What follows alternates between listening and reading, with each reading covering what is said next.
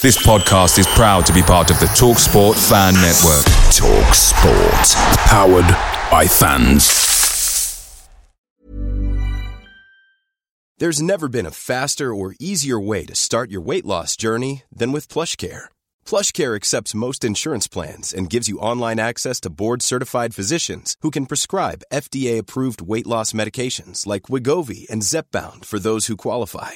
Take charge of your health and speak with a board-certified physician about a weight loss plan that's right for you. Get started today at plushcare.com/weight loss. That's plushcare.com/weight loss. Plushcare.com/weight loss. The TalkSport Fan Network is proudly supported by McDelivery, bringing you the food you love. McDelivery brings a top-tier lineup of food right to your door. No matter the result, you'll always be winning with McDelivery. Order now on the McDonald's app and you'll get rewards points delivered too, so that ordering today means some tasty rewards for tomorrow. Only via app at participating restaurants. 18 plus rewards registration required. Points only on menu items, delivery fee and terms apply. See mcdonalds.com.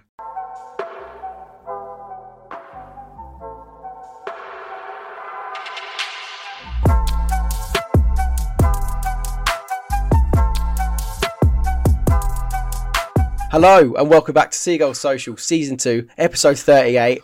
What an unbelievable result and what an unbelievable cast we have got. I say cast because we've been blessed with the presence of an unbelievable actor known as Benjamin... Say your surname again. Tavassoli. Started so well. It started so well. Ben, thank you so much for coming. We'll get back to you in a bit. Jack, we are finally rejoined by Jack Albion, who's had a trim since we last saw his face. No hair anymore. It needs to be trimmed again. I him in the West Upper. I've got to be honest. I walked straight past him. Yeah. Didn't recognise him. I was just like, is that Jack? I'm not sure. It's former Iceland midfielder Aaron Gunnarsson. Or Thor, the boxer who just fought Eddie Hall in it. And then, of course, we are joined by Ryan Adset, the lad, the legend. Oh, Jack, I actually had a really, really good saying for you. The ground hopper and the cherry popper, Jack Albion. Oh. How's that? Someone came up to me yesterday at the women's game. Lovely guy. Oh, and said to me, I'm the most famous ground hopper in Sussex. That was a bit weird. You probably are. They're definitely more famous than me. Like, who? I don't... no, there's not. I don't know. I'm just... You know, there's not. I'm humble. So. Well, speaking of fame, obviously we've got Ryan Adset. But yeah, Ben, let's go back to you quickly. Obviously, you've done a brilliant podcast with Albion Obsessed. So if you want to find out more about Ben, please go and watch that. I'll leave a link in the description if I do remember. Otherwise, just search it on YouTube, you ladybuggers. But Ben, tell us a bit about yourself and what you've been in. I actually think my biggest role was probably getting a match of the day at Spurs away, to be honest. But otherwise, I'm in a show called Screw on Channel 4 at the moment. And sorry, mate, my voice is, I mean, as you can all understand why my voice is completely gone. This is painful. I did a show called Bulletproof on Sky One. Yeah. And then obviously I bumped into your cast member, didn't I? Was it Ashley Walters in St. Pancras Station? Yeah, you saw her. For some reason, I'd done like the weird like boxing thing you do when you have a photo of the boxer. I just absolutely panicked, boys. I can't lie.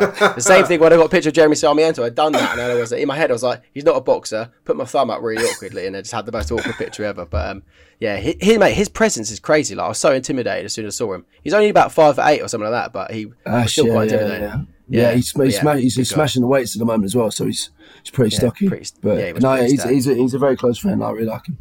Cool, man. I should have mentioned that, but that's my fault. I was just absolutely shitting myself. But right, so we are here to celebrate the unbelievable result, 4-0 against Manchester United, a team that had Cristiano Ronaldo in their team. We've joined Liverpool, Atletico Madrid, and Barcelona as teams that have only beaten Ronaldo by 4 goals. Ben's got the Ecuador flag out for Moises Caicedo, and I'm assuming Jeremy Sarmiento as well. And Jeremy, Ryan, I will start with you, of course, because you are the absolute legend. Ryan, what was the atmosphere like? I can't believe I missed it. Even the guy whose wedding I went to said, I'm so sorry for dragging you out here and you've missed the best game ever. I'm fucking gutted. Ryan, what was it like? I don't want to be like really reactionary and overdramatic or anything, but it was genuinely probably the best atmosphere at the Amex ever. Mate. Or at least up there. I mean, I can't think... I think that Sheffield Wednesday was probably the one where everyone was like benchmark... Doesn't really get much better than that. But Manchester United didn't stop from the beginning to the end. Literally, from the beginning, you sort of sensed there was a bit of energy, if you know what I mean, Jack. I'm sure you probably, and Ben the same, you probably thought it was just a bit more upbeat from the beginning. The crowd was up for it. And I think what really got to me anyway, I walked around the ground a lot, and I know my mate as well, shout out. Actually, no, not shout out, Cal, because you went and you're a Man United fan, mate. But the amount of Manchester United fans, the Ronaldo fans that were there, there was one next to me, and to be fair, he took it quite well and was like, you know, fair play, that was a good goal, whatever. But there were so many of them around the ground, and I was just like, I really, really, really want to beat them now, just to ruin all of their days, if you know what I mean. And oh my God, how we beat them. 4-0 at the Amex. I mean, that is probably one of the greatest results in club history, let alone in Amex history. To beat Manchester United 4-0 in the way we did, after beating Wolves 3-0 last week, I mean, it literally doesn't get much better than that, does it? No. No, Jack. Like, Jack, give us your view of your. Yeah, like, through like quite big beer goggles, to be honest. I think I was drinking from very early doors. Well, I had an Acheron. That's the trouble with a 5:30, isn't it? Yeah, because I had an Acheron on the championship game, so I made sure to find a pub so I could watch Soccer Saturday. I didn't win anything, if you wondered. Sure. Yeah, none of it came in, but I think I was talking to some people yesterday. And I was saying, I think that is our best ever result, ever. For any result, like, we played so well, we were brilliant, the atmosphere was amazing.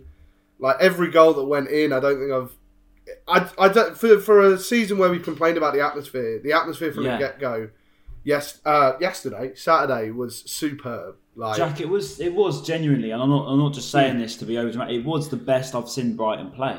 Wasn't it? I mean, I couldn't tell you a time where we haven't. But I think that is genuinely the best I've ever seen in quality-wise. Yeah. Brighton play football. Yeah, like every single player was just on it. Nobody let up, you know. And it was so good to see Solly March and Pascal Gross play so well. On it, wasn't it? Because like they're probably players who've got quite a lot of stick from our support this season for maybe you know the old Pascal Gross is slow, but them two, yes, on Saturday were amazing. And it was so good to see, like, you know, people, my opinion especially, that they are still massive assets, be vindicated that they were superb. And, like, and then, you know, the normal performers, Cucurella back at his usual best. And Caicedo, you know, for what, like a 20-year-old kid who's just come over to play like that. It's ridiculous. I mean, I know it's a new song, but he is going to win the Ballon d'Or. He is that good. He is Ben, what was the... What was the view like from the north? Obviously topless with your beer goggles on. That was an iconic picture, by the way. That needs to be hung up outside the ground next to Lewis Duncan for shooting. What was it like, man? Yeah, mate, like it was. I mean, Ryan got to see it from the west. I wish I'd actually been able to see it from like another stand because it's like, mate, it just turned into a festival, man. Like the tops were off, as you said. Shout out to my boy Jake for getting that photo. That's going to come to the grave with me, man. That was mad. But mate, it was insane. Like, yeah, as you said, probably the best atmosphere I've been part of at the Amex. Yeah, because maybe besides today we got promoted, but. Listen, as you can hear, mate, I left it all in that stadium. Like, my voice is gone. It's a good thing you're not on a podcast, man. That's for sure. Yeah. Well, we'll talk about the first goal. And these things happen in football sometimes. And Moises Caicedo scoring against Man United is one of the most poetic things you'll see this season. A bloke that was rejected by Man United scouts because they didn't think he was worth $4 million from a club that's one of the richest in the world. So we were like, you know what? We've been looking at him. We'll just pick him up for $4 million as well, 4.5, whatever it was. And he scores his first ever goal against Man United, a team that he also supports. That is just so poetic. And did that lift the roof off, or was it already buzzing as well, Ryan? Oh, it absolutely lifted the roof. I haven't genuinely celebrated a goal that much in ages. I just went mad. I was so at home especially. Yeah, at home. Yeah, away. Yeah, to be fair, there's been some mad celebrations, but at home, I can't tell you I've celebrated that much in the last few years. And when Caicedo scored, he just literally went mad. And I don't think he even had any bearing of where he was in the world. He just ran around going absolutely mad. He started dancing in front of the Alan Pardew dances, wasn't he? Yeah, he was. Mate, it was just, as you say, poetic is the word for it because it was just made for him. It was his moment, and he nearly had his moment against Wolves. But I think that whole game from start to finish, as if he hasn't been already, he was fantastic. He was just absolutely all over the place. And, mate, well, I'm so happy for Caicedo, honestly. He just looks like such a good guy. And as I think I said it a couple of weeks ago when You know, we signed him back in the January window, 2021. You know, you saw that video of him leaving his family and crying, and how difficult that must have been for him to then come and score your first Premier League goal against Manchester United. I mean, he would have dreamt of that moment, let alone actually happening. So it's probably not even sunk in for him yet. What a moment. Mm. And Jack, what are your thoughts on the goal, man? Obviously, like, really happy for Caicedo, for sure. I mean, the way it was hit as well, it just sort of, it was like slow motion. I mean, it looks quicker every time I watch it, but the way it just sort of rolls in with the diving De Gea. I mean, it was a fantastic hit. And Caicedo, who, you know, we've all been watching recently. And there's that guy on YouTube, the Ecuadorian bloke who keeps on vlogging every game. Who seems I haven't seen him. Yeah, no, he's good value. And, you know, just sort of like how much he seems to be loved over there. It was great to see him get a goal. Like that chant is so good as well. Caicedo. Yeah, I know. That is a good one. It might actually beat my Skoda chant. Did that chant? Did that start on Saturday? Yeah. Yeah, I've never heard it before Saturday. No, do you know what it is? It's actually I think the lad I stand with called Anthony, who stands at the back of C Block. He just started it on his own, and he just started this whole yeah. Really? I was there to witness it. I was like the second person to sing it, mate. It was like you have to listen to what he's saying, and then by the end, the whole North Stand was singing it. Whole stadium. So is that so? The kid, I think we've all seen that same video of that kid with the turquoise shirt on the lad's shoulders. Yeah. I think that's my mate Brett's like apprentice at work as well. He's just like on the shoulders going, Caicedo. Well, mate, honestly, what a song! And I got kind of say this. My brother won't be watching because he's a United fan, but my brother, obviously, we spoke about it last week. Went to that game, and oh my god, did I give it to him yesterday when he came back? I was so. Just, oh, mate, it's fucking class. He kind of just didn't kind of say anything every time I was, like, giving it to him. So I kind of got bored a bit. But, mate, that was the most enjoyable part. We beat Man United 4-0. And finally, after all those years, I was able to rub it in his face. It is crazy. So many times. And the 4-0 to the Albion chart was mad as well. Like, in the West Stand, the West Upper, right, it's hit and miss. Sometimes it's really good. Sometimes it's kind of quiet. But like, it was just bouncing. When that 4-0 to the Albion chant come out, Jack, I'm sure you were buzzing with it as well. Oh, yeah. Like, I was hugging even a bloke behind me who moans about everything. And he knows who he is. He probably won't watch this, but he knows who he is. I even said to him, there is absolutely nothing you can moan about today. No, literally. And he said, you're right. There is nothing. And I was hugging random people. It was great. I mean, probably, you know, being quite well-oiled helped. But, you know... Mate, there is one thing I can moan about. Sorry, because it was in the first half after we scored the first goal. Solly March got played through on goal, and then all he had to do was like square it to Welbeck, and he could have made it 2-0. But the linesman flagged it offside. Yeah, but it wasn't offside. Like where's the point where you know they're meant to like wait for the play to go if they're not sure. And it was and he was onside. Yeah, that could have been easily been 2-0 as well. That was the only thing I could probably complain about in that game. Like, if we went on to lose that, I would have been livid. Welbeck should have scored that. Someone put him through by accident. He should have lobbed. Varane. The chip. Varane let him through, mate. Yeah. That should have been put away. But like, it could have been six. I genuinely could have been 6 or 7. 6 or 7. Like, it's just ridiculous. Easily. Yeah, it was. Easily. We could have been 6 or 7. You're right. Like we were so clinical for a change as well. Even without being that clinical to get the 6-7, like we were just like every single pass was right. You know we're being clinical when Cucurella bangs one as well. Oh, I mean, yeah, like, that's true. The man we've been on about for ages, and you know he needs to shoot. I think everyone around the grounds for the last God knows how long has been saying Cucurella needs to shoot more. God, did he shoot as well? He took the net off with that one. Rocket. I mean, absolute rocket, and the emotion behind Cucurella as well when he comes down and he sort of starts crying and does the heart. It's amazing. He was still pretty much in tears after the game. I mean, he did the interview. He was still close to tears. I mean, you couldn't help but smile watching that. Literally watching that interview of him and Donkey. Beautiful, beautiful interview. No, I nearly cried, mate. It was good. I did. I literally had like a lump in my throat. I have to say, like, of like you know, from the time when you know at school I was the only Brighton supporter. In a school in Hove, which is mad when you think about it. But, you know, back those days when we used to lose 4-0 to Crewe Alexandra. Yeah. And, like, you know, to go all the way to beating Man United in what, like... Well, we lost 4-0 to Crewe, I think, in 2009.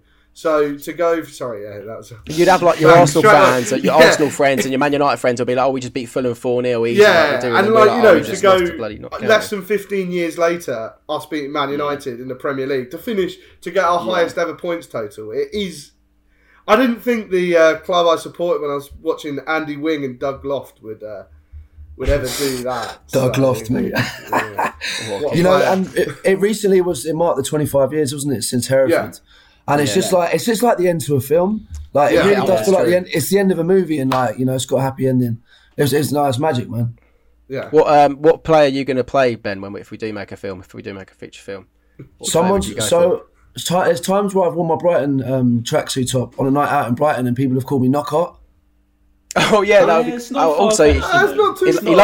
loves a party as well. So Ben, you'll be able to play that quite well. I think we're just like the same height and just gotta have olive skin. I mean, it's as far as it goes. But if I could play like him, I'm sure you can, mate. But obviously, so we mentioned Cucurella's goal. It's very similar to Mahrez's against Madrid, wasn't it? Just that first arm hit with the left foot. Nothing De Gea could do. And we just mentioned De Gea, of course.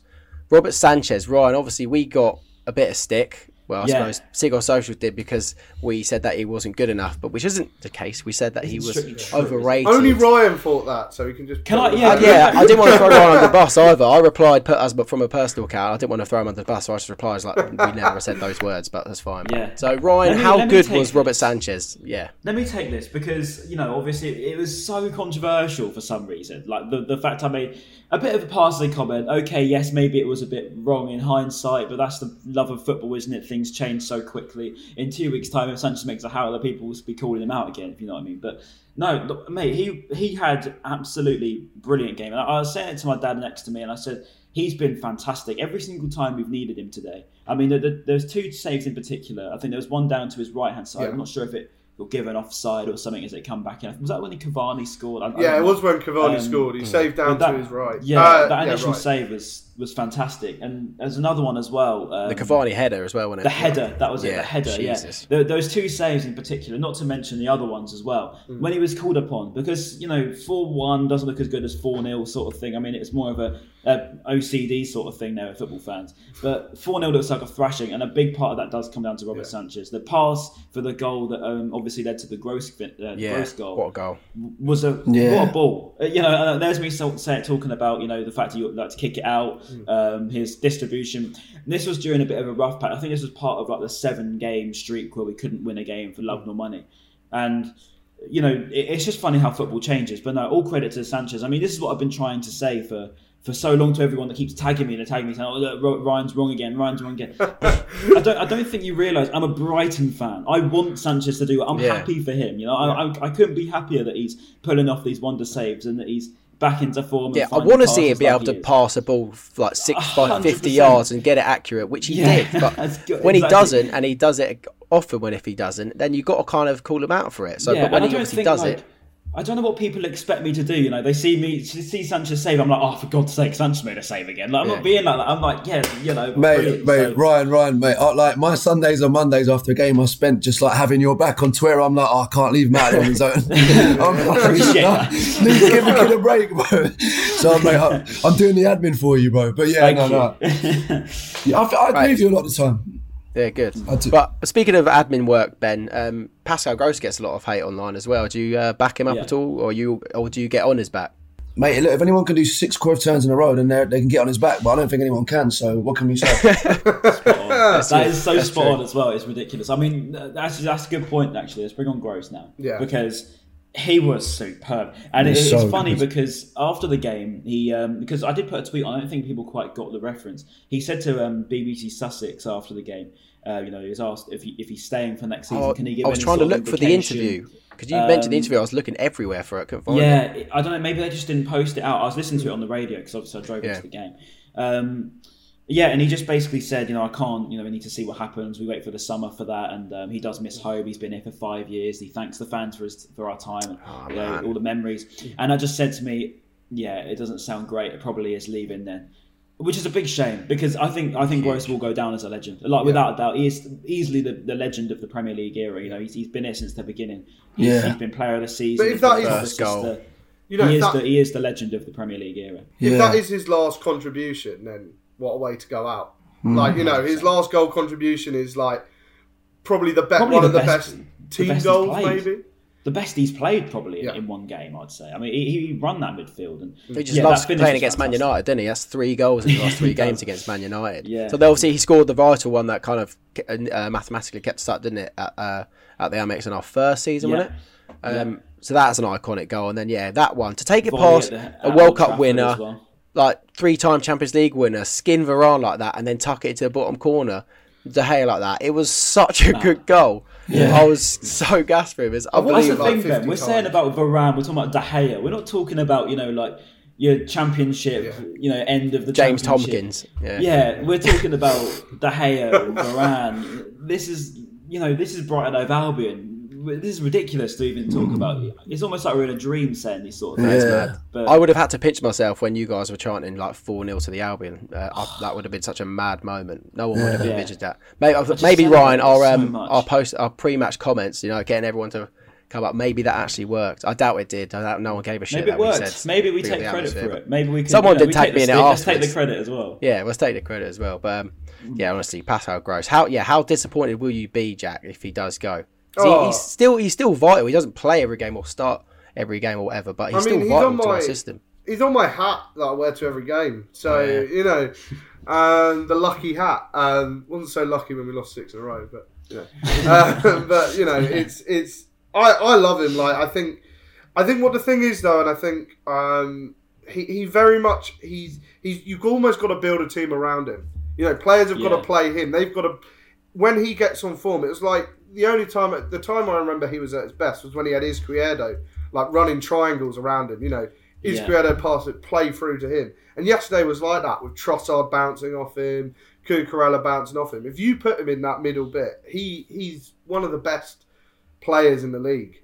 Not okay, maybe not that far, but you know, he's in the other 14. He's one of the best creators, definitely. When you can play him like that, he creates so many chances, and you just think of it like, you know, that the one which Welbeck almost scored when it went over the top, and then Trossard. Well, you know, the fourth goal, the comedy goal which we all wanted, and when it got put into Trossard's chest to go in, but that ball through the middle was down to him. So I don't want to talk about it, by the way. Just before we move on, the fourth goal.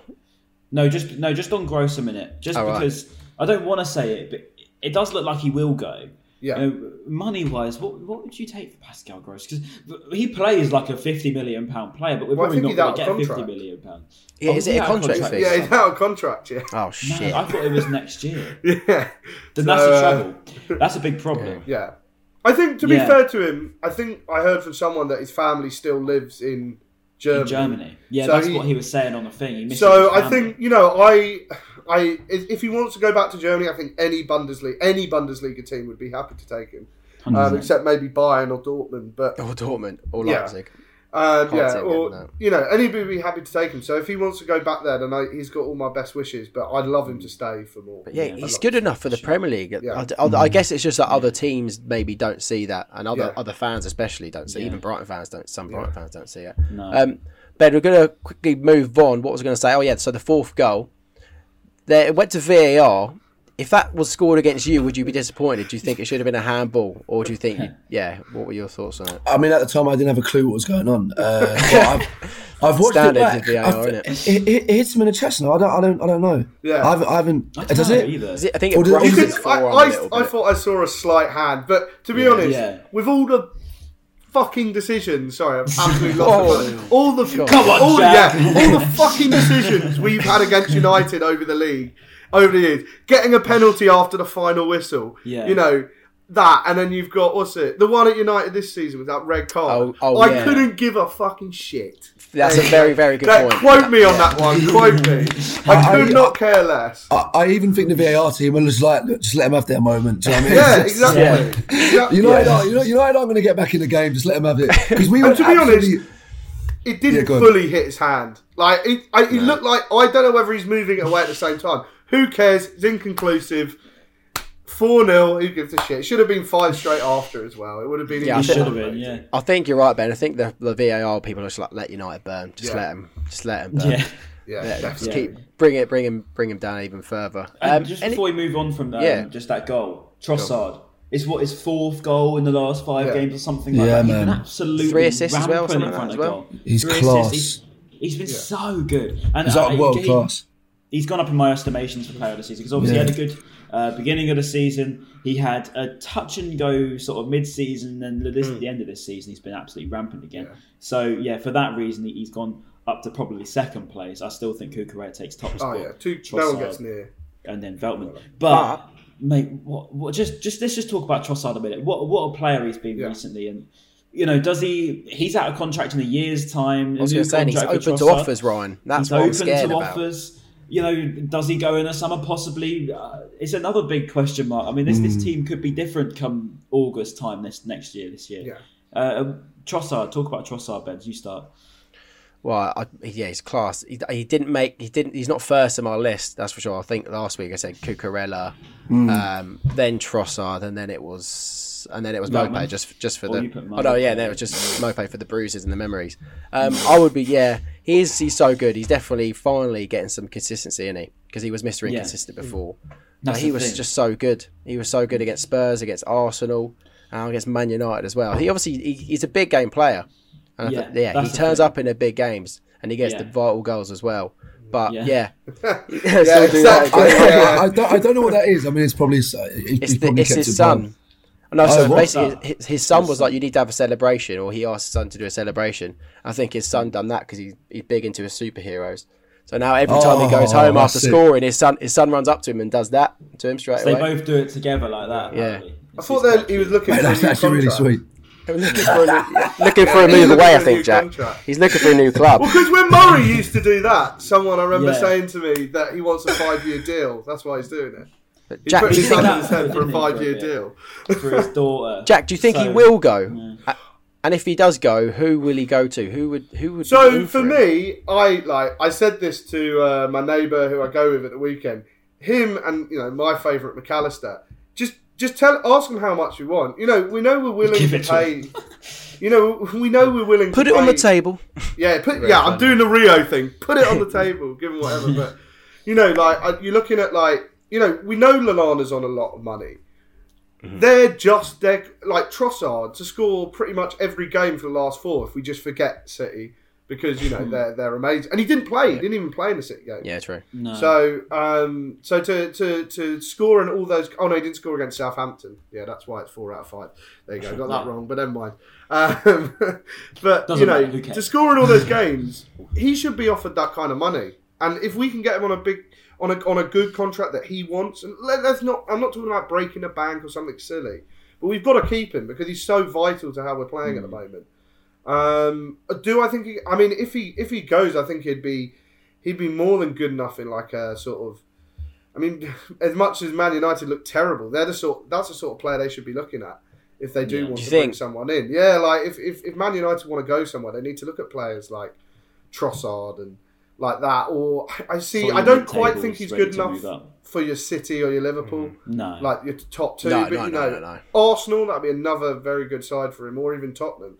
So and the best side for him, I'd like to emphasise, is Brighton. So I see what I could see. Ben, you agree with me or disagree with me? I'll go to you in a second. I could potentially see Bowen leaving West Ham and West Ham going in for Trossard. But what about you, Ben? What teams do you reckon would suit him?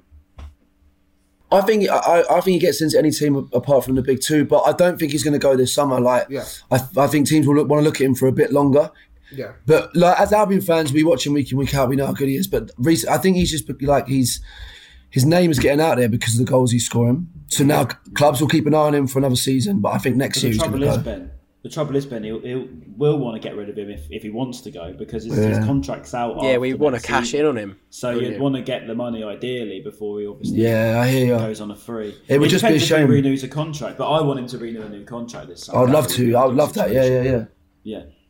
And speaking of another player, someone said he might be on the way out. Danny, our good friend, said that he reckons Neil Maupay might be on his way out. Obviously, he walked down the tunnel, didn't say anything. As soon as the whistle went, his head went down and he started walking off immediately. And I've got this tweet from my friend Albion Smudge, who goes with his son. And he said, I had my lad with me, so we hung around to see the players leave. Maupay was the first out, no signing of autographs or selfies. He went straight to his car and off. All the other players took time to engage with fans and do something else, whatever he said. Why is he doing that? And yeah, is that a signal that he could be on his way out? Ryan, you obviously were a bit vocal on it after the game. The thing is, I wasn't really vocal. I put a tweet on. I just said, why? And people, for some reason, whenever I put a tweet on it, it's being vocal and it's being put in an uproar. But I just put a tweet out asking a question and people take it too personally. I hate it. I hate the fact that people just go, shut the fuck up, we've won. And we're just like, no, but it's a good point to make. Why is it? I will admit, I did say that to someone who brought it up to me. No. Yeah. Someone brought it up to me in Little Standard. Oh, look. Maupay walked straight off and I just went, shut up, we're going to the pub. So, yeah. But other than that. The thing is, I'm all for that, shut up, I came home, have a beer, whatever, that's fine. But I just wanted to know why he walked straight down the tunnel. I agree. I'm not slating him. Everyone knows I've backed Maupay. I've mentioned it twice. People are like, you mentioned it every game. I've mentioned it twice. I said it last time, I said it this time, that's it. But yeah, I don't get it really. I don't understand. Maybe he's going through something. We know Maupay goes through dips in sort of mental states quite evidently, but I don't know what's in him. I don't want to comment if that's the case, but only he knows, I suppose. But it's just not very nice for fans when you've just won 4-0. Yeah. Everyone's buzzing. Why wouldn't you? Maybe for a club that he loves and cares about. I don't know. Do you know the one thing I'd say, lads? The one thing I say, just like, because you remember Knockaert used to be a bit like this. He was just, he was very, it's quite emotional and fragile mentally. Mm. But then it came out 3 years later. He spoke about it. He said he was having a real rough time. So I don't want to jump on someone's back. Yeah, exactly. We have to remember these guys, like they have other things going on in their lives, and I just think, I mean, Maupay just seems to sit home playing FIFA like 24 hours a day, but. Yeah. But I would just hate to get the players back to then find out he's going through problems. Yeah. I would agree with that. I agree with that too. I think he's obviously a player who plays so much on his confidence. Like his confidence, and we've all seen that. When he's confident, he's amazing. When he's not confident, he's the opposite. And I think he's just players just go through it sometimes. If he's not in a good way, then that's what it is, and he might just want to walk off. I mean, at the end of the day, him walking off. I didn't even notice it from where I was. Too busy hugging and kissing everyone, yeah. But I did notice it at Wolves. But I've got if that's how he is, you do wonder if he's fallen out with the manager. But at the end of the day, no one knows. We can only speculate. Well, he's got Danny Welbeck playing really, really well in front of him. Maybe, and he must be disappointed. It's a confidence thing. Yeah, disappointment, a confidence thing. He must be disappointed that that we're at such a good... We're playing so well. Yeah. And the team is playing so well. And he's barely featured in this period. Yeah. And I don't think that's his fault. It's not the team's fault. It's just, he found a different way to play. So I think he'll be disappointed with that. Yeah. And if he doesn't want to celebrate, it's a bit disappointing because, everybody's buzzing. And, you saw Shane Duffy walking around the pitch, celebrating. And, Duffy was celebrating like he still played. Yeah. Duffy, whipped the shirt off, everything. Yeah. He was there in his full kit walking around, doing a John Terry. Yeah, but, it is disappointing, but it's not, I'm not, I like Maupay. I still think he's got a lot of place to play. I've always said that he definitely needs another good striker with him. He can't do it all on his own. And maybe in the summer that'll be his blessing in disguise, in that he will start contributing as well as others. Because a lot of people moan about him not scoring. He scored 8 goals. He still outscored Jimenez and players who we would say that some of these people who criticise him would say are better. Yeah, at the end of the day, equal Glenn Murray, isn't he, in Premier League goals? If, and he's if just you can bring one more to get the record. If you bring in a few more strikers, contribute from goals from elsewhere, like Trossard has recently, Welbeck has definitely been adding to the assists or just general play. That brings his game up, I think. So I'm not too worried about him. I think he's just going through one of those patches at the moment. Yeah. And it just happens to coincide with how we're doing so well. Because if he'd done that when we'd lost 3-0 to Burnley, I don't think anybody would have... I was disappointed when Basuma did it, but I don't think anybody would have been as angry, because it's sort of everybody knows we're shit. If it's just shit for him personally, then, that's what it is. I want to just bring on let's just move on with it because while we're on about Maupay, I want to talk about the contrast of Welbeck, because his form has been fantastic recently. And I want to just say it, and Maz isn't on the podcast, so I can't call him out in a minute, but how we've done it enough already, mate. Yeah, we've already done it. How you can't rate Danny Welbeck? For me, you don't know what you're talking about because I don't see how you can watch Danny Welbeck and not see the quality that he adds to the side. Yeah. He is a cut above in this quality aspect. I mean, it's so evident to see. If you've been watching Brighton for the last 10 years, 15, 20 years, 5 years even, you will see the difference in quality that Danny Welbeck adds in attack. He's got the little touches. And I said it last time, I think, even if he wasn't, if he didn't have his injury problems in his career, he'd probably still be in that England squad. I mean, without a doubt, he's got the quality. Sir Alex Ferguson, Arsene Wenger, etc. have managed him. He's been under the best, right? He's been fantastic recently. If only that goal went in from about 20, 30 yards. Yeah, oh my smacked God. It inches away. It's a good hit, that. It's a really good hit. Yeah, it's a very good hit. It was so close to hitting that top left corner, and I was so gutted. But he deserved the goal because he was all over the place in that game. I saw someone say, because I put it out, someone said that he was our weakest player on the pitch, and how someone can even think that. Oh, I saw that. It was like the first reply underneath. Yeah, I don't know how people see that. It's all these accounts I follow which are just like people's burners. Yeah, maybe they're just a troll, possibly. But anyway, Jack, you mate, talk about Danny. Oh, like, last few games, I just think he's been fantastic. I'll let some other people talk on him, but I just think the way he's led the line has been so good. Like at Wolves, the penalty he won, the second penalty that he won, like the way he sort of drags the whole team forwards with him and the hold-up play that he does, and I think he just led from the front against United from the outset, without scoring, without looking outstanding. Like, don't get me wrong, he still looked great, but without looking like the absolute. He got an assist though. I'm assuming that counted as an assist, that Trossard one. So well, whatever happened on the goal line. But, without looking outstanding, he just, dragged the team forward everywhere. So he was fantastic. I thought, and I think him coming in since that Arsenal game, he was fantastic as well. To go back to somewhere where you've played and do so well, he looked fantastic. So sorry, lads, I had a fly attacking me in there. I was trying to listen to Ben while seeing you do this. I was like, what's going on? Ben, obviously, you've heard our opinions. What do you make of Danny? Have you always been a fan of him, or has he been one that's kind of warmed up to you a bit? You're asking me? Yeah. Sorry. Mate. Mate, I love him, man. He's just Mr. Reliable. Like, exactly, he doesn't do anything special, but I don't think he needs to. He's got that talent around him. Yeah. So we just he's exactly what we need when you're playing with like McAllister and Trossard, like just that little foundation in the middle to link everything up. So mate, I sing his praises all the time, man. I think United and Arsenal fans always used to say how hard he worked. Like that was always the joke when he'd get in the England squad was like, yeah, but Danny Welbeck worked so hard, that's why he's got to be on the plane. It's funny, isn't it? And all the memes, actually watch them play, you take the credit. He does work so hard, and even speaking to Arsenal fans, since he came to us, the level that his work rate is really good for up front. Yeah, considering, and that's probably why he's so injury prone, because he works so hard. Yeah, and the last few games, like I say, it's just been fantastic. So there's no looking back, really. Signed the ting then, Danny. Surely. Yeah, signed the ting and Pascal as well, and everyone else, because we've got about 18 players. Everybody's signed players out. Everyone's running out of their contract. Speaking of contracts. No, okay, let's not go that far down, Jack. Speaking of contracts, I saw a mad graphic, I think it was yesterday actually, and it said that Graham Potter was the third least paid manager in the Premier League, and one of those was that Mike Jackson guy who's manager of Burnley. So let's just say bottom two, well, the second least paid manager in the Premier League. And from being one of the better managers, he definitely needs a new contract. Otherwise, a big club might come knocking with a massive deal that he can't say no to. Ryan, are you confident that we'll offer him a new contract, or even just give him a massive pay rise in the summer? What do you reckon? I've got a decent little guy who tells me things in the Graham Potter contractual situation, so it's quite good. What I have learned, I don't know if I'm allowed to say this. I'm going to do it, and if I'm not allowed to say this, then I'll tell you, and I'll tell you to crop this bit out. We're 36 minutes into the podcast, mate. No one's listening. So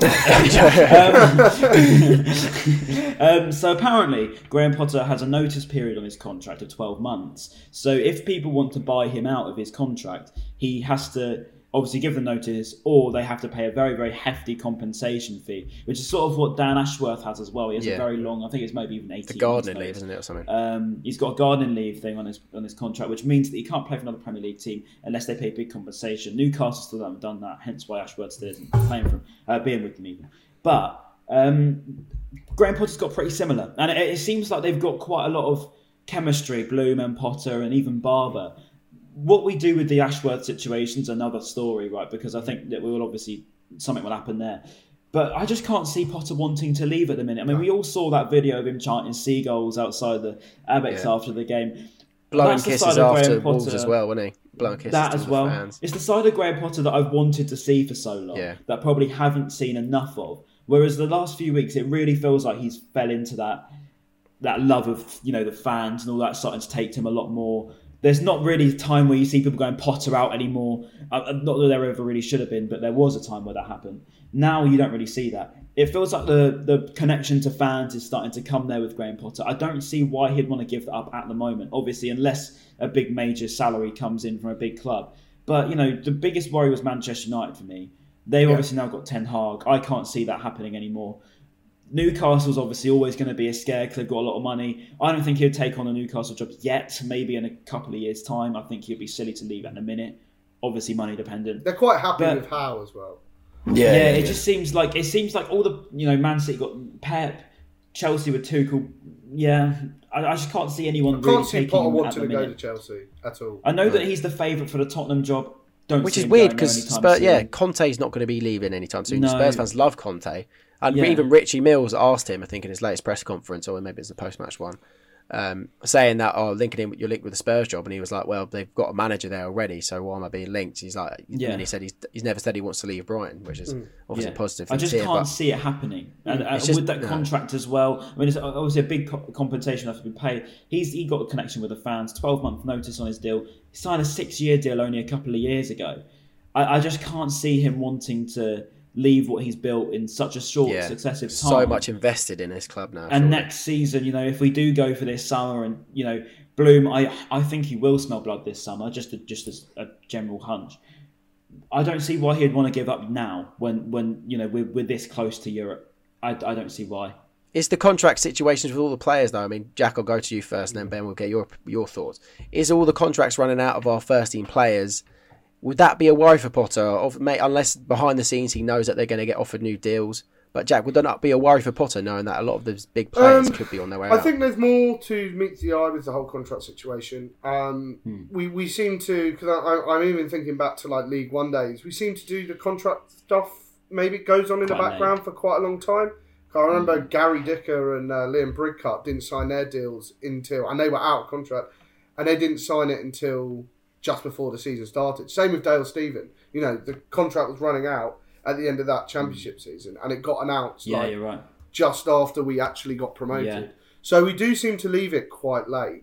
I'm not too worried. What worries me is when they get into their final year of the contract, because then you start to get, especially with European clubs, they can start offering pre-contracts. But, you know, agent talk as well. Yeah, exactly. But, you know, when they've got a year on top of what's left, I'm not overly worried about it. If we're getting round to the summer and there's reports that like they're refusing to sign a new deal, whatever, then we start to get worried. Like the Basuma, because I think people are worried about like Basuma, but they're not worried about Trossard and McAllister, for example, who are in the same situation. I think it's because Basuma's kind of made a indication that he doesn't want to sign a new deal. Whatever, I'm not, you know. I think everyone's accepted that he's going. Yeah, and if everyone's accepted that. Who knows, he might change his mind. But then the thing is, there's been a lot of stuff come out recently about Basuma potentially signing a new deal and potentially not wanting to leave next season. He may not be the marquee selling point of next season, which could well be true. I mean, there's a lot of speculation and that's what we're going to have to accept over this summer. But I think contract-wise, I don't think Gross will stay. Trossard is a grey area, but I think Welbeck will renew, if anyone. That's my... And I think as well... McAllister probably too. Like Basuma, a lot of people were looking into the fact that he didn't celebrate at Wolves, which... was a weird one. Yeah, which was a bit of a weird one, but he does He celebrated more for Caicedo's goal. Yeah, and like, he does do that. Maybe he's a bit like, what's his name? Balotelli, where he says the postman doesn't celebrate delivering letters, does he? So, you know, and I just genuinely, because his first goal at Bournemouth, when he scored that back in, he didn't celebrate that one. Yeah, he didn't celebrate that either. So I think he's just a bit of an odd fella, you know. Ben, are you worried about Potter potentially leaving, or are you confident that he's invested and he will stay for, well, maybe see out his contract? It's a funny one. I was, but now I'm, as you said, I'm looking at the other clubs, and they all seem pretty content with their managers. Like, I think if Conte left, I'd be worried. And people saying he's going to leave if he doesn't get Champions League, like, I don't believe that. Yeah. No. Do you think Conte will leave Spurs if he doesn't get Champions League? Like, he's done a great job, and he maybe. I don't know, but I mean, big clubs will be after him. So if Conte leaves, I will be worried. Yeah. Yeah, I would be worried. Yeah. See, I don't think I will, which is really quite bold. Yeah, I just can't see him working with Levy, to be honest. And I can't see him. Yeah, yes, Tottenham's a massive attraction. The ground, the player quality is an attraction. I just can't see him working, one, with Levy, and two, working with a club where he's not really going to have that freedom that he's got at Brighton. He doesn't seem money motivated either, does he, Ryan? No, not at the moment. I think he's accepted he's a young manager, and that's the indication I get of him. Obviously, everyone's money, but I'm not being funny. If the sidemen call me tomorrow saying, leave your podcast because we're going to pay you £1 million for... Oh, mate, I'm gone tomorrow. But no, I mean, yes, obviously money comes into it, but I just can't see Potter at this moment in time in his career taking that big role. I think he's accepted that he's got a big project here. I think he'll see it out. What they did with Nuno will probably put him off, because, like, as much as Nuno wasn't amazing, why would he want to go to Spurs when, you know, Nuno got some okay results? He wasn't, like, bottom of the league, and he was gone out the door before quicker than he walked in, basically. Not to say that is completely, but I think, like, I do think you're right though, Ben. Like, I do think about Spurs, and that is the one which worries me the most. Yeah, that's probably the most heavily linked one. I do think at the time, he's a bit of an enigma, Potter. We don't really know what he wants from management. You know, he's very calm. He doesn't give too much away. So he doesn't do that. I think if he was given the right situation, I do think Tottenham could be good, because they're quite tight with their purse strings, but we're also quite tight with our purse strings. Like, we don't spend a lot of money. So it'd be interesting to see, you know, which way he would choose to go. I think he would stay if Tottenham offered him. I think the only job that would really interest him is something like a Man United or something. I mean, Potter has rejected Spurs before. I mean, that's quite common knowledge. I mean, Spurs fans deny it. He has. He's rejected Tottenham before in last summer. So what's changed from Tottenham from last summer to this summer? Not a lot. I mean, they've got Kulusevski, and that's about it, really. I just can't see the... If he didn't want him then, I can't see him wanting him now, especially when Brighton are in a much, much better position this summer than they were last, position-wise in the league. Yeah. Maybe you could argue, you know, backroom might need a bit more improvement. I think we'll see that. I think we'll also see some improvement on the pitch. But I think purely if you're looking at results basis, I can't see him leaving at the minute. Also, he's built something so special with us, like, and I feel like we're still just getting started. He could... Getting us into Europe next year is definitely on the cards. Like, people who aren't Brighton fans are going to call us crazy, but we're not, because we watch the way we play every game. Yeah. And we've got young players who are getting better. So he's on the brink of doing something real special. So I think he'd be silly to leave now. Yeah. Last point on this, and I think Joe Sayer said this. Obviously, Brighton fans get called a bit funny because of some of the stuff we say, but I think Joe Sayer said that we could potentially be like that Leicester. I think he said something like that, of them win the league. We're missing. I'm sorry, Joe. If I haven't nailed that word for word, I'm so sorry. Okay, so don't jump on his back too much. But he said something. It was like, why not? But I think we are missing that Vardy that they have. But if you do think about it, so a Leicester fan, I think, even commented. He was like, "It's a fair point. Like, if you're going player to player, or some of our players that." Are better than the players that played for Leicester. Obviously, they have Mahrez, Vardy, Kante, and maybe Schmeichel. So they're not. Okay. But the other ones are debatable. The other players are debatable. Anyway, I'm not saying that we're going to win the league, by the way, but I'm just saying that let's get our expectations right. Let's get our expectations sorted. Back when Leicester won the league, football was way different as well. 2015, 16 even was a long time ago in football. A week's a long time in football, let alone 5-6 years. I just think, I mean, Pep Guardiola wasn't even in the league at that point, really. I don't think he was, actually. And Klopp wasn't really too involved in the league either. No. So Liverpool weren't a superpower. City were a superpower, but not anywhere near the level they are now. Plus, they've just signed Erling Haaland, literally. So I just can't see... No. Let's not even entertain that. We're not even entertaining it, don't worry. No. I love that from Joe, but it's not going to happen. All right. Let's...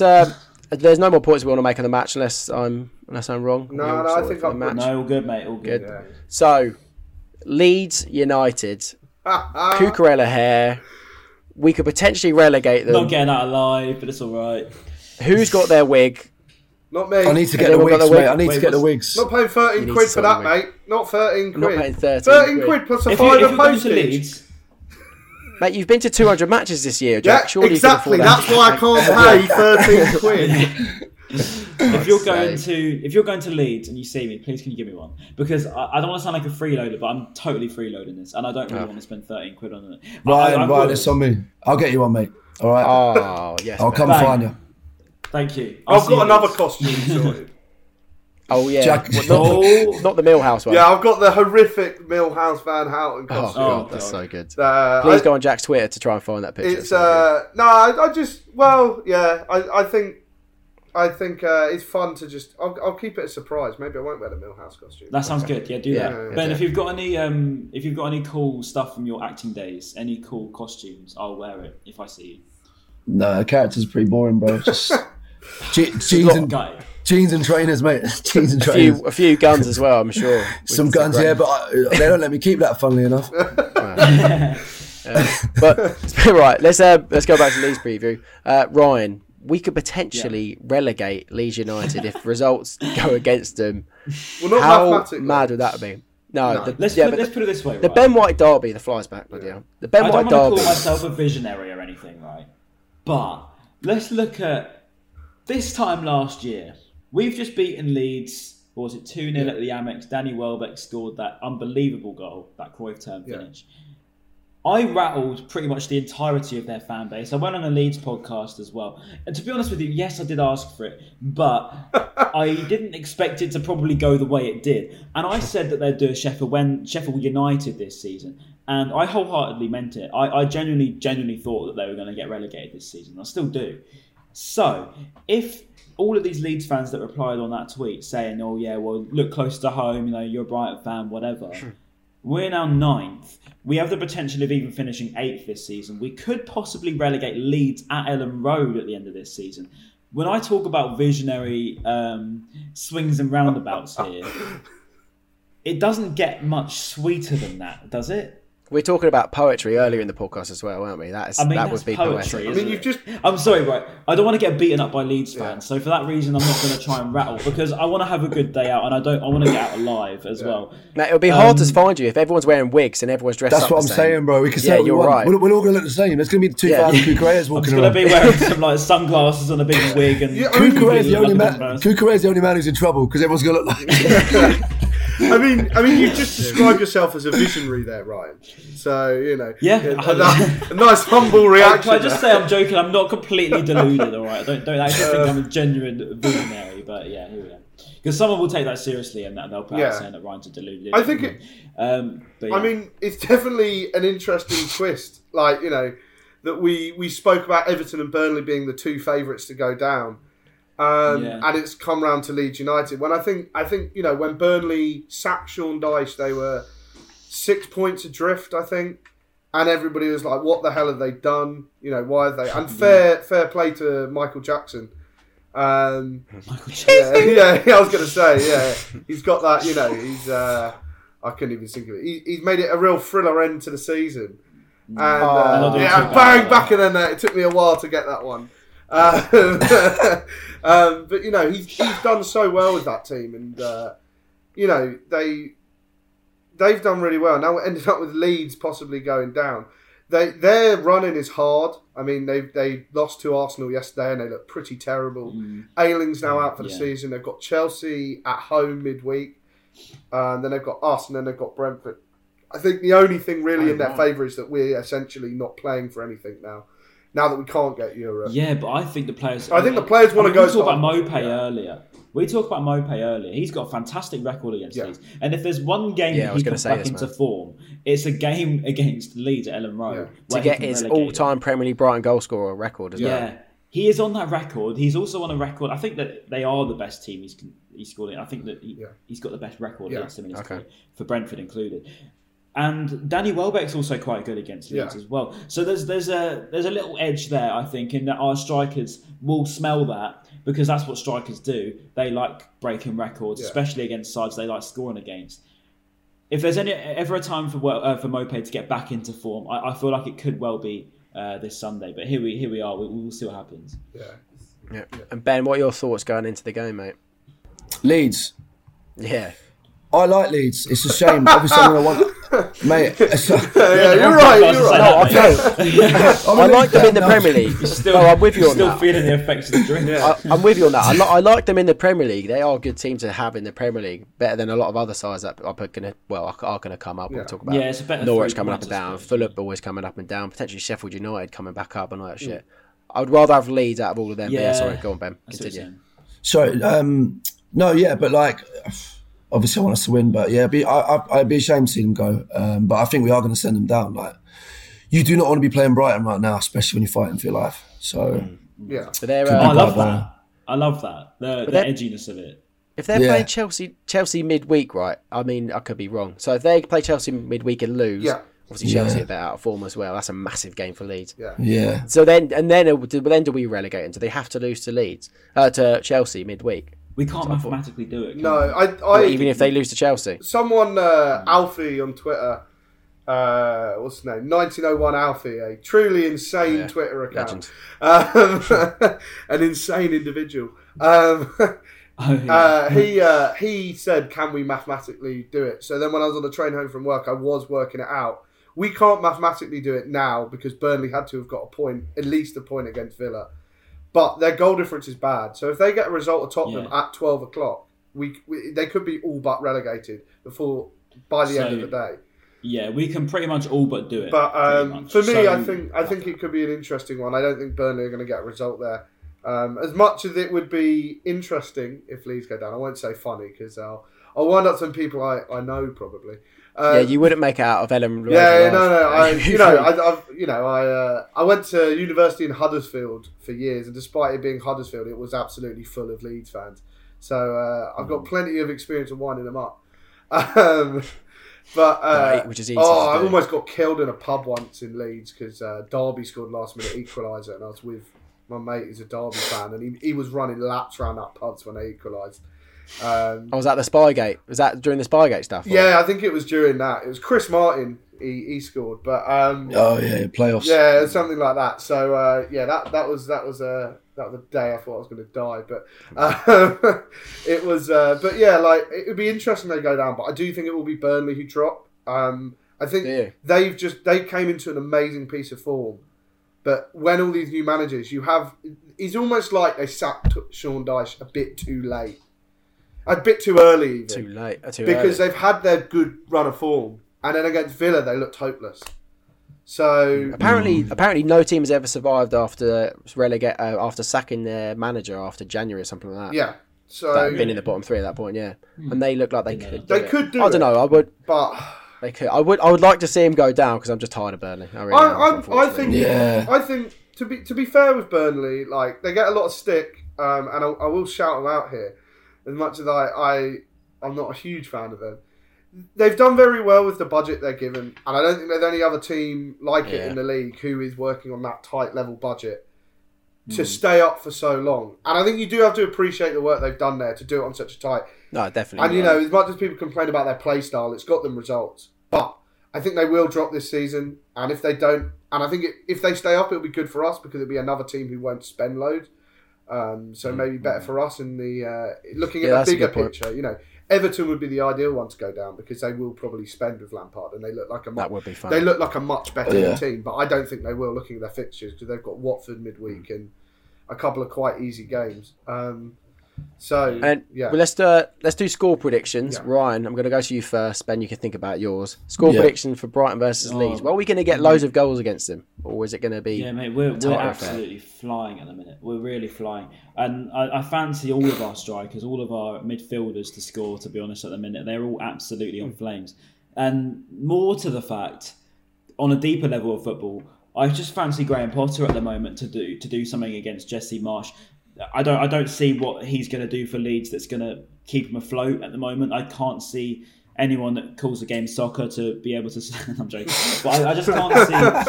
I can't see... I can't see anything else other than a win. I've got to be honest. After watching Leeds recently, their defence is really, really poor, and it has been all season. So I'm going to say probably 3-0. And I think genuinely we can do that. And that'll be 10 goals in 3 games if that actually happens. But yeah, that's probably one with my heart. But my head probably, yeah, maybe 2-0, 2-1, 2-0. 2-1, 2-0. Ben, score predictions? Before Ryan said that, I was going to say 3-0, and I'm going to stick with that. I'm going to bet on that as well. Really? A grand. Yeah, I'm going to bet on it. You said it now. A Cucurella wig, mate. I'm going to gamble my wig. Yeah. Will he score, Ben? Who else will score? If Cucurella scores, who are you feeling? I think Welbeck will score. And I think Caicedo might score again. Yeah. And then a late Maupay goal. He's on top of the world. A late Maupay goal when he comes on as a sub. So Jack, you think we will score? I said, what's it? I went to Prism after the game on Saturday because I'm a really cool, young, hip guy. And I saw someone on the end zone there. He was cool. I had a picture of him. Really? We were talking about Moises for ages. I thought Jeremy knew better. Yeah. I thought he seemed like more of a coalition man to me. At least he's not in Shoes. That seems to be like Shoes. Yeah. Shoes is a death sentence for any Brighton player. Don't go near players that. Players go to end their careers. But what was it? I was saying to my mates in there. I said, we beat Wolves 3-0. Then we beat United 4-0. So that means we're going to beat Leeds, and we're just going to draw 1-1. That's what I think. So we could win, 5-0. I'm going to say, but we're not going to win 5-0. I think it's going to be 1-1. I think we'll go ahead, and I think they'll come back because I think they will. As much as we take the piss out of Leeds here, when they get that atmosphere like on song, it is really impressive, and I think they will have a good atmosphere, and I think they'll be able to. I think they'll score as well. So it's quite edgy. It's always quite edgy. I remember the last time we went there, which was last time I went there was the 2-0. Chris Wood scored 2, and they were singing "You'll fuck it up," and poetic justice happened to them. This is a massive game for them as well, isn't it? This is huge. So the atmosphere is normally decent. Yeah, and it'll be a good atmosphere, regardless of the match. But this will be even bigger. It'll be tense. It'll be tense. It'll be a tense game. And we got to move carefully because they're all going to be shitting themselves, and we're just going to be having a party in the away. Yeah, exactly. They could get really wound up. And because we've taken the smaller allocation, they'll be right in front of us as well. If you've been there before, yeah, they are. So they'll be like a paddock in front of us. So that could be.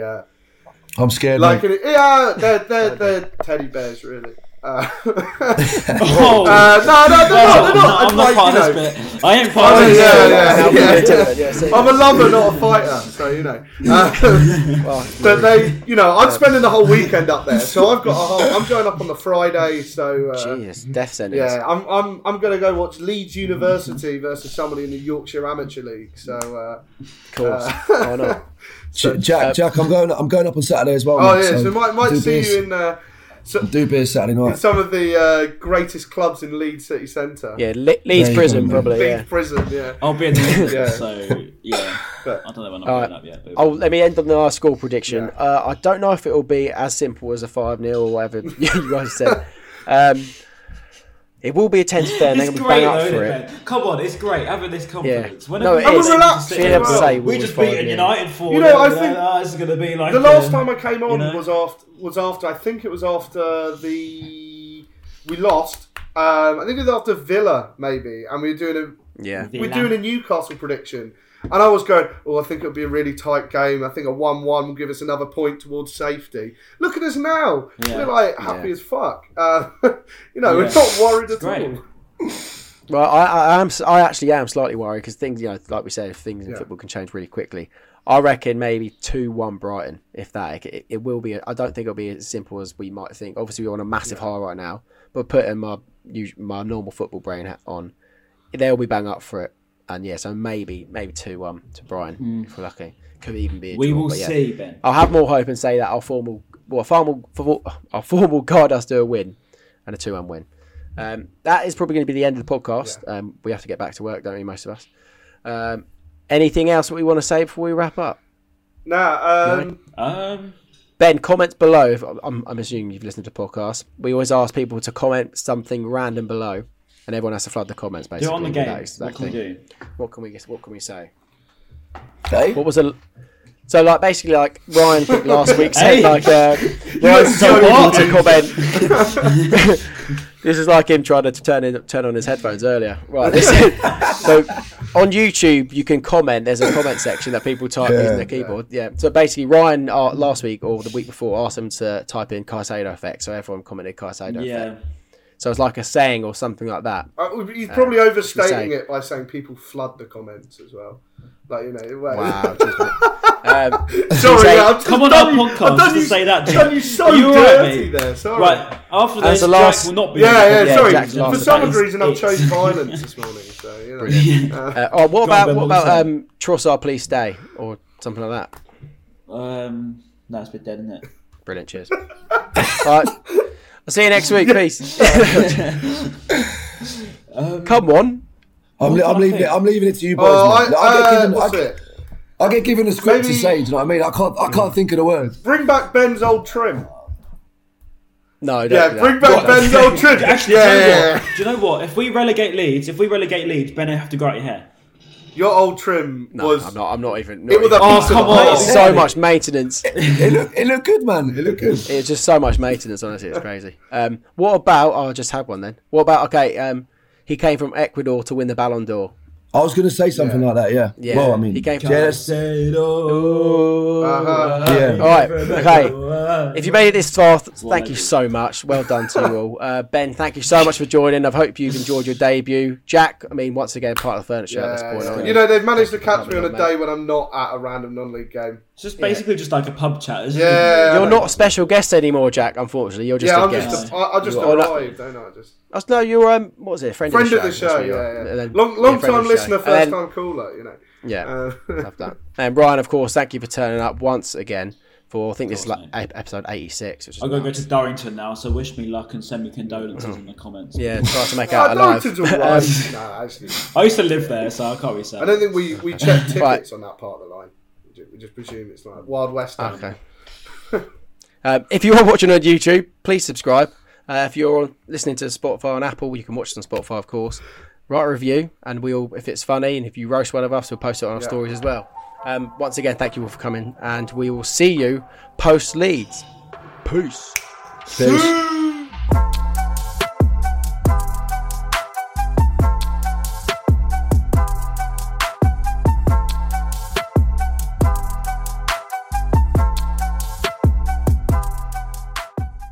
Days are great, but there's nothing quite like playing at home. The same goes for McDonald's. Maximize your home ground advantage with McDelivery. Order now on the McDonald's app. At participating restaurants, 18+, serving times, delivery fee and terms apply. See mcdonalds.com.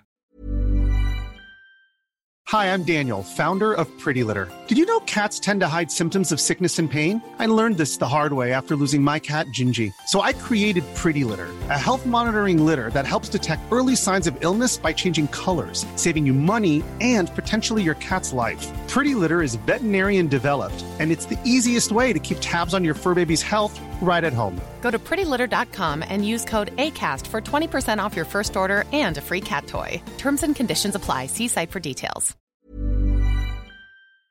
This podcast is proud to be part of the TalkSport Fan Network. TalkSport. Powered by fans.